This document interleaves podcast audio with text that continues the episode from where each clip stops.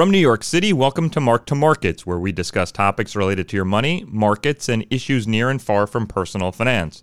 I'm your host, Mark Penziner. You can always reach me directly at mark.penziner at bernstein.com or call me at 212 969 6655. Today's episode is going to be on sports, but not about who's going to win the Super Bowl or the World Series. I want to get inside the business of sports, and not just pro sports, which we'll turn to later on in the show. For now, let's talk about youth sports. A number of the listeners are parents or grandparents, and it wouldn't surprise me if you spend a portion of your weekend watching soccer, going to gymnastics, whatever to see your families and kids. Youth sports are a big business, and so to learn more about youth sports, I want to introduce you to my good friend Jason Sachs. Jason is the Executive Vice President of PCA, the Positive Coaching Alliance. Jason, thanks for joining. Mark, thanks for having me. Jay, can you just tell us what PCA does and its mission? Yeah, so Positive Coaching Alliance is a national nonprofit organization. We were founded out at Stanford University back in 1998, uh, so we're about 21 years old. The mission of PCA is to use the youth sports and high school sports landscape to um, really use it as a vehicle to teach character development, um, work with kids, coaches, and parents all around using sports as a vehicle to teach life lessons and things that will stay with them long after their playing days are over. And, and not to do a commercial for PCA, but just to put it in context, this is an organization that y- you can speak to this on, on your boards and committees, have lots of pro athletes and pro coaches, correct? For sure. Our national advisory board is made up some of the best coaches, um, folks from academia and research and business. So the likes of Steve Kerr, Brad Stevens, Doc Rivers, Steve Young, Julie Foudy, Summer Sanders.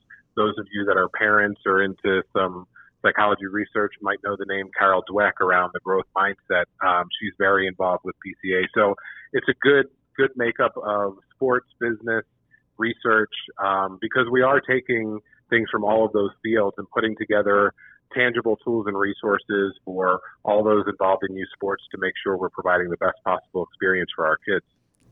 Jay, I was thinking about this discussion and what a listener would want to get out of it. So, a lot of the listeners are going to be parents or grandparents. So, I guess the, ta- the the way I'm thinking about it is, what should they know about kids in sports? How do they make sure that kids have a positive experience? How have youth sports changed since they were kids? I know there's a lot wrapped up in that, and, and we'll try and cover all of it. But I guess when you when you sit on panels, what's the first thing you want to tell a parent or grandparent about the youth sports experience and landscape today? So I think youth sports is is probably a lot different than even when you and I were playing, and and so if you're a parent grandparent, it's going to look a lot different um, from quote unquote the good old days, uh, if you want to say that. But youth sports has turned into a you know, if you if you read some different articles, a 17 to 20 billion dollar industry when you look at all the travel programs, different tournaments, all the apparel and equipment and leagues that are based around youth sports. So it really has turned into big business, which has tend to, to, to lead things to get a little out of control. Um, so I think if you're a parent getting into youth sports and maybe you're a volunteer coach, I think it's trying to always remember like why we're there. What is the point of being there? um, as a parent, why do we want our kids to participate in sports? Like, what are the goals that we have for our kids in sports? And we want to make sure that we're focused on the right things. So, sports, as I mentioned, as I talked about what PCA does, I mean, sports provides a lot of great opportunities to teach kids things that they're going to learn. Um, they're going to use in sports. They're going to use in their relationships. They're going to use in school. They're going to use when they get into business. You know, if you talk to people that you work with that are you know, running running um, teams at big businesses or whatever it might be, they're going to talk about how to bounce back from adversity, how to be a good teammate. They're going to talk about things that they probably look back at their experience playing sports and they're using those skills in their everyday life. Now, what's happened in youth sports is it become it's become a win at all cost culture. So parents and coaches are really just focusing on the winning and losing, uh, parents often think about, well, I want my child to get a scholarship and play professionally, or, you know, I don't want to pay for college, so I'm just going to invest all this time and resources and make sure my kids are playing sports year round. They're playing on so many teams.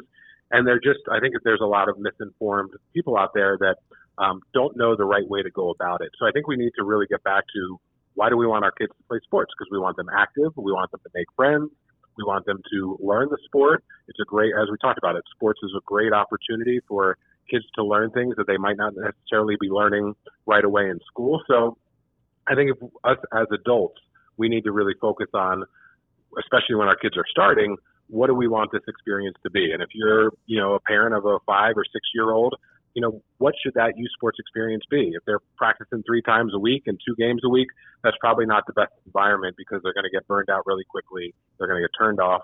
And that's the last thing we want. We don't want kids, once they get involved in sports, to drop out because we really want them to stay active. You know, there's so many different things that go into sports, whether it's healthy lifestyle to some of the life lessons we've talked about. So we really need to focus on making it the best possible experience. You talked about the landscape changing. I want to get into that for a second. I think about a day where high school sports were the be all end all. And, and from what I understand now, it's much more about club and AAU. So for people who don't have children at this age, how has that world changed?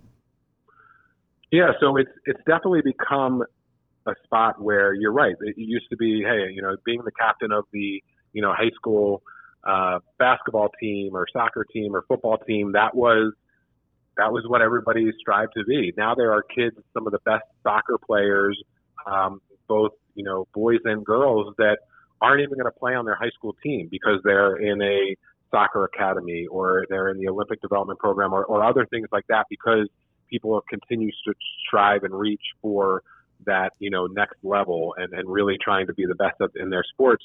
So I think the landscape has definitely changed because there are a lot of other things happening where um, high school sports isn't the end all be all. You know, college coaches when they're recruiting, um, they're not just going to high school games. You know, right now we're in the, the middle of summer. There's a ton of basketball, um, you know, tournaments going on where you know college coaches are traveling all over the country to see uh, you know high school basketball players play. You know, they will pay attention to their high school games, obviously, and they're talking to their high school coaches. But a lot of these relationships and a lot of ways they're doing, um, you know, doing their research and recruiting is through AAU basketball teams and club teams, and and that's really across all sports. You know, right now.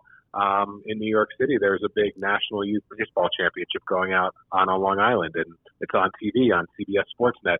So these are kids that are, you know, 11, 12, 13 years old. You know, we're coming up on the Little League World Series where for the month, month of August, you'll see, you know, a lot of Little Leagues on ESPN where kids are playing uh, baseball. It's what we all grew up playing or, you know, being associated with. And now it's on, it's on ESPN. So the game has definitely changed. So you talked about uh, like sports academies and you talked about uh, Olympic development or a soccer academy, it makes me think about this notion of a single sports focus for kids. So for those that don't know, yeah. my, my father was a was a high school phys ed teacher and he coached the baseball team and he would kind of pass his kids off to the basketball team and they'd rotate their best kids off to the football team and they kept the kids active playing different sports throughout the year.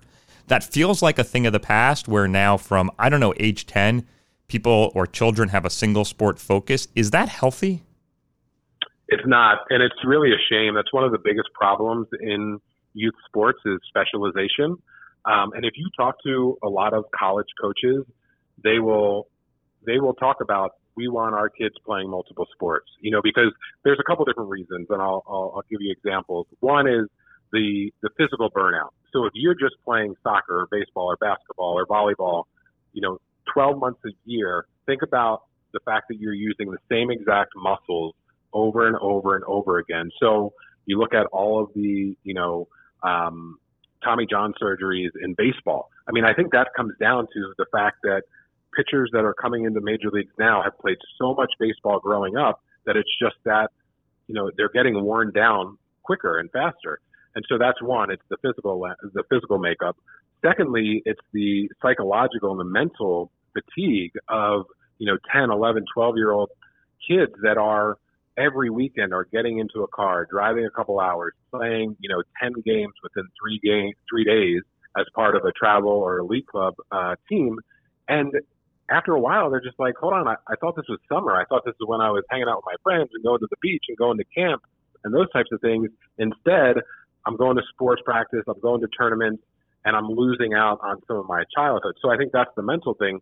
The other thing is, I think the a great thing about playing multiple sports is not only that you it's the physical, you're using different muscles, you're learning different skills. Those often will help you in other sports. You know, you look at um, soccer and Abby Wambach, who was a great, you know, women's team player for the U.S. playing soccer, she was great at heading the ball, and she talked about other sports that she played, whether it was volleyball or basketball, and how she could, you know, get a rebound or those types of things. Those skills have taught her how to be better in soccer. So I think those are things that we missed out on.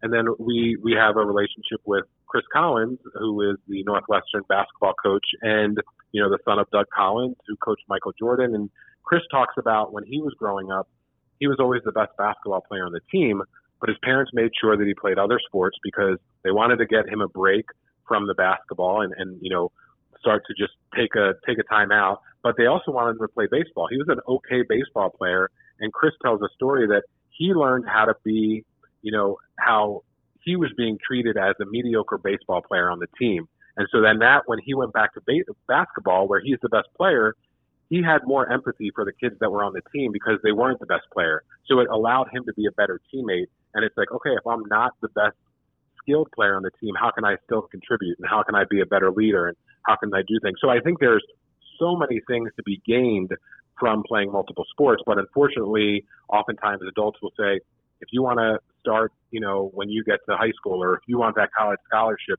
we need to be playing soccer year round. We need to be, you know, playing the sport year round. And unfortunately, that's not not the case. So you talk about college scholarship. I know people dream about being a professional athlete. We know that's a one in a million. You can probably tell me those numbers. What's the odds of success of getting a college scholarship? So that's that's a whole other story because you know you think about the fact that so many sports in the NCAA don't even have full scholarships. So you know a lot of the Olympic sports either they are not giving full scholarships, so the, the the entire tuition isn't being covered, or they only have two or three a year to give.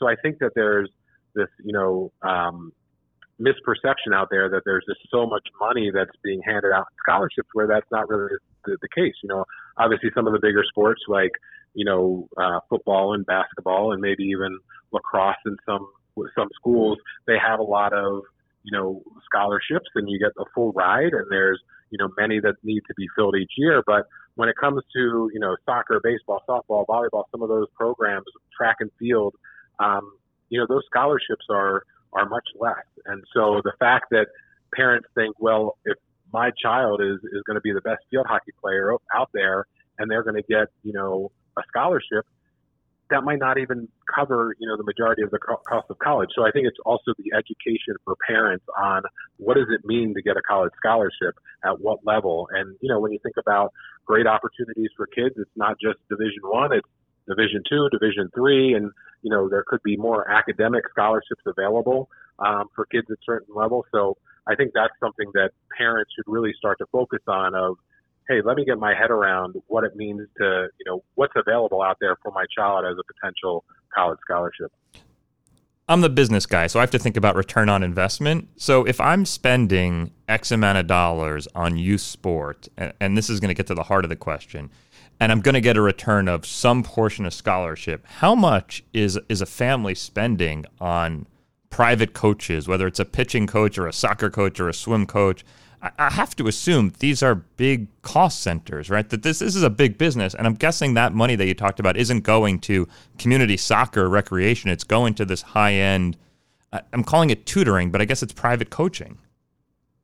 Yeah, the, I mean, the short answer is probably too much money is being spent there, and yes, that's what it is. It's private private coaching, and I think there's, I think you know, I don't want to come off as somebody that's, you know, basically anti all this stuff. I think there are definitely cases of kids where they are that talented and they have that work ethic and they really can make it to that next level and they're going to get a college scholarship. And those things are happening. I think the two important things are is that are those expectations clear? You know, are they on the same page with their parents of, of what they want to do? And really is is the child the one driving it? And I think that's really get to the heart of it. Is it the parents that's driving this, or is it the par- is, it the child that's driving it? The child says, you know, if they get home and you know every day they're going outside and they just want to continue to practice and they're continuing to get better, and then at that point when they're you know in middle school and high school and they really want to focus on more skill development, okay, like listen, if that's how you want to spend your money, I think that's great. But I think there's so many examples of parents that are forcing their child into it, or maybe their child's just not ready at that level um, from a skill wise, and they're just putting so much money into it where you know they get to. I think it becomes a status thing where parents want to say, well, my child's on this elite travel club, or my child's getting you know travel uh, or private coaching, um, but their child isn't really you know either at the level that they should be for it, or it's something that the child doesn't even want to be doing. So, but to protect the parent, how does the yeah. parent know? I, I, guess two questions. One, the person who's offering the private services is a qualified, right. and or b is actually uh, identifying your child as an outlier athletically, not as just a potential client. Because uh, uh, how, how does a parent know, right? If you if you don't think about this all day, how do you know the person who's talking to you, a can deliver on that coaching, and and b actually believes your kid is talented and it's a worthwhile use of their time? That's what makes this really difficult, right? So there's a lot of, um, you know, when you think about youth sports in general, you think about youth sports coaches. There aren't a ton of requirements for youth sports coaches out there right now. Just even, you know, you locally, um, you know, when your daughter starts to play sports and you're going to bring her to the local youth soccer organization, um, you know, what did that coach have to do to be a coach? At that organization. Now, a lot of people are doing background checks now, but are they doing any coach training? So you don't necessarily know. It's crazy to think about it, but 40 million kids play youth sports each year, and it's the coaches. You know, would you ever send your child to a, a school where that teacher doesn't have the right accreditation or the right training or the degree from a, a college and a degree in education? You wouldn't. But when with youth sports, it's like, great, they signed up for soccer this coach is there. That coach might not have any experience. So now when you look at the more elite level or some of these private coaches, there are a ton of people out there trying to make money off of this. It could be somebody that played collegiately, had a cup of coffee in the pro leagues or whatever it might be and says, you know what, I can offer my services. So I think it comes down to research like you would do anything. You know, if you're looking for a financial planner, you know, you're going to try to do the research. You're going to look for referrals. You're going to look for, you know, what are the things that this person is doing.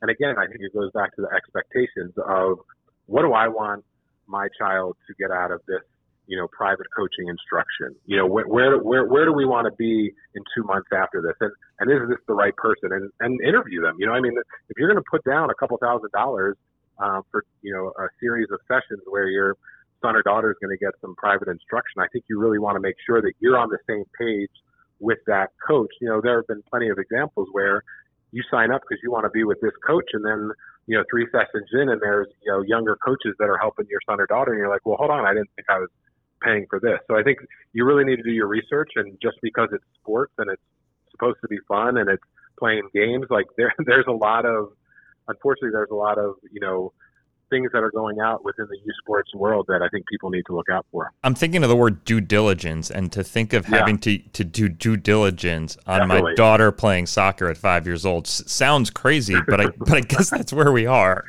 Well, I mean, hopefully at the, at five years old, I think you're not. But you know, the crazy part is at seven, eight, nine, it's, it's we're not too far off because I think what happens a lot of times is that most kids will start in their local you know, rec soccer program that's, you know, sometimes run by either like a park and rec program or the city or, you know, a, a local organization that we all played in growing up. But then what happens is you got to, you know, as you start to develop through that program, earlier and earlier now, you're starting to see these travel programs pop up. And the fact that we have championships for eight year olds, you know, national championships for eight, nine years old, then it starts to get a little more serious. So your daughter starts to play soccer, she's enjoying it, and then there's this new opportunity where it's like, hey, we can play on a travel team, but if you play on that travel team, do they have a policy where not everybody plays and they're just trying to win games? You might say, okay, that's not the right fit for us because we still want to make sure that we're about player development and my daughter is learning the game and continuing to get better each time. And if she's just going to play on a team that's going to win a lot of games, but she's not going to play, you know, there's a lot of research around that, that kids would rather um, be on a team that loses than be on a team that wins if they're not playing. So they don't want to necessarily just ride the bench on a winning team. When they're young, they want to play, they want to have fun. So I think we need to make sure that the expectation, again, I keep on saying that word, is, you know, are, am I aligned with the league that my child is going to where my child is going to play. Two last topics I want to touch on. You talk about the car ride home. So when a parent yeah. or grandparent picks the the child up from soccer, baseball, whatever, that that's a crucial time in in the experience for the child. So talk about that. Yeah, so I think what happens is, you know, as a parent, you've spent an hour, an hour and a half just watching your son or daughter playing a game. And it's, you know, regardless of what age, but, you know, let's take a middle school or high school. You just watch this, you know, they competed. And, and as a parent, all you want is for them to have the best possible experience and, and you want to look out for them. And maybe you noticed a couple things that they, you know, could do better next time out. So they just got done playing this game. They get in the car and the first thing parents want to do is they want to pounce. They want to start telling kids all the things that they saw from the stands that they were doing well or, or doing poorly. And they just want to talk about it. And kids are not ready to talk at that point. There was a study done with um, NCAA athletes, and they talked about, you know, they asked them, look back at your youth and high school sports playing days, and what was the thing that you disliked the most? And the number one answer was the car ride home. And if you think about it, there have probably been plenty of examples of of people that are listening to this podcast right now that thought, you know what, I remember, you know, after the game and one of my parents just started talking about all the things I could have been doing better because we lost this game or the mistakes that I made. And or, or even if they want, you know, like kids just after all that, kids are ready to move on. They want to go, let's go out to eat, let's go grab ice cream, let's talk about it some other time. And I think the really important thing is that we tell parents to avoid the post game analysis on the car ride home. And you know what? at a later time, ask permission if the kids want to talk about it. So you can say, hey, when you're ready, if you want to talk more about the game, we can talk about some of the things that I saw that you were doing well or that you can improve on. And you know what? A lot of times, a day later, the, the son or daughter might come back and say, "Hey, what what did you see last night? Like, what are some things that I do? I know I I know my shot wasn't right, but what did you see?" And then it's a much conversation there, much better conversation. They're ready to accept that feedback from you instead of us just trying to pounce on them once they get in the car. All right, last thing. I was watching Real Sports, and I'm sure you've gotten a number of questions and conversations yeah, about yeah. this. I don't know, it's a three to six months ago where it was about youth sports, and they talked about Norway as an example of maybe what we should be doing. So, can you summarize that great 20 minute piece, you know, in two minutes about how Norway handles youth sports and, and the results they're getting? Yeah, I mean, I, I think the great thing is, um, you know, things have just gotten really out of control um, in the U.S., but what Norway is doing, and and Norway, I think in the in the latest Winter Games had the most medals of any country, and you know it's a small country and not a lot of people. Really yeah, not a lot of people, not necessarily known for their athletic prowess. But what happened was they have basically said before before the age of 13, we're not going to rank individual kids. We're not going to have any national championships. Heck, at a lot of our sporting events, youth sports events, we're not going to keep score we just want the kids there to play and to have fun and to you know make sure that they're learning the skills that they want they they want for the for the sport make sure that they're having fun with their friends because if they're going to have fun with their friends you know what they're going to do? They're going to continue to come back they're going to come here. back. Yeah.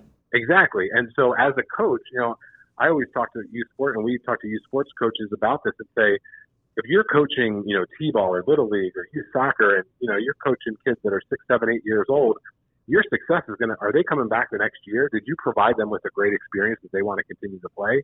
Because we, we've all had the case of, I can think of that one coach. You know, I, I have one in my mind of why I stopped playing, playing soccer. You know, it was like, if I had a different coach, I probably would have still played for a couple more years. So I think what Norway is doing is, is great. And one of the things that, you know, we talk about in one of our books and when we do uh, workshops for parents is we talk about this romantic stage with kids, how, you know, they can, I talked earlier, you get home, they just go out in the backyard, they can kick a soccer ball against the wall forever, and they just have so much fun and they love doing it. And that's the romantic stage. We want to try to keep kids there for as long as possible, but what we've started to do is we've started to move, to move them to the technical stage a little too quick. So that's why we have the U7 and U8 national championship tournaments. And, and you think about it, you know, our kids aren't too far away from being seven years old. And could you imagine them traveling around the country playing sports and being crowned a national championship. No. So Norway has done away with all of that and really focused on okay, have fun. And then you know what? When we get to the age of 13 or 14, if kids really want to pursue it on their own and they have that skill level, now we'll start to really invest in that skill development and maybe they start to get into a you know more intense program to focus on that sport. But uh, I mean, I think that's what's happened is that it's become this you know eye on the prize of a college scholarship or you know whatever it might be. And I think a lot of times it becomes the parent either being you know misinformed on some things. So it's like how can we how can we better educate parents on all those that go. We talked about the college scholarship. We talked about finding the right club for your son or daughter. And it's also as a as a parent, let's make sure that we're not trying to you know, live vicariously through our kids. You know, our time as a youth sports athlete is over, but as a parent, we play a really important role, not only for our child, but for our child's coach and our child's teammates to make sure that it's a really enjoyable experience to make sure that our kids are coming back each year. And Jay, if people have listened to this dialogue and want to learn more about PCA or, or want to potentially use some of your resources to learn more about being a youth coach or, or being a parent of an athlete, uh, tell them how they can learn more. Yeah, so we're, we're Positive Coaching Alliance. Our website is positivecoach.org. We have chapters all over the country in many, you know, 18 major metropolitan cities, uh, representatives all over the country. We partner with about 1,200 schools and youth sports organizations, you know, putting on 3,500 live workshops a year. So um, we have a ton of resources online. So if you visit our website at positivecoach.org or if you follow us on Facebook or Twitter or social media at Positive Coach US. You'll get a ton of resources. Um, and feel free, you know, when you go to the website, you find me, Jason Sachs. Uh, please feel free to reach out and we'll figure out the best way to get you involved or get you some resources for um, your role in the youth sports experience. Jay, this was super informative. Thanks for joining. Thank you.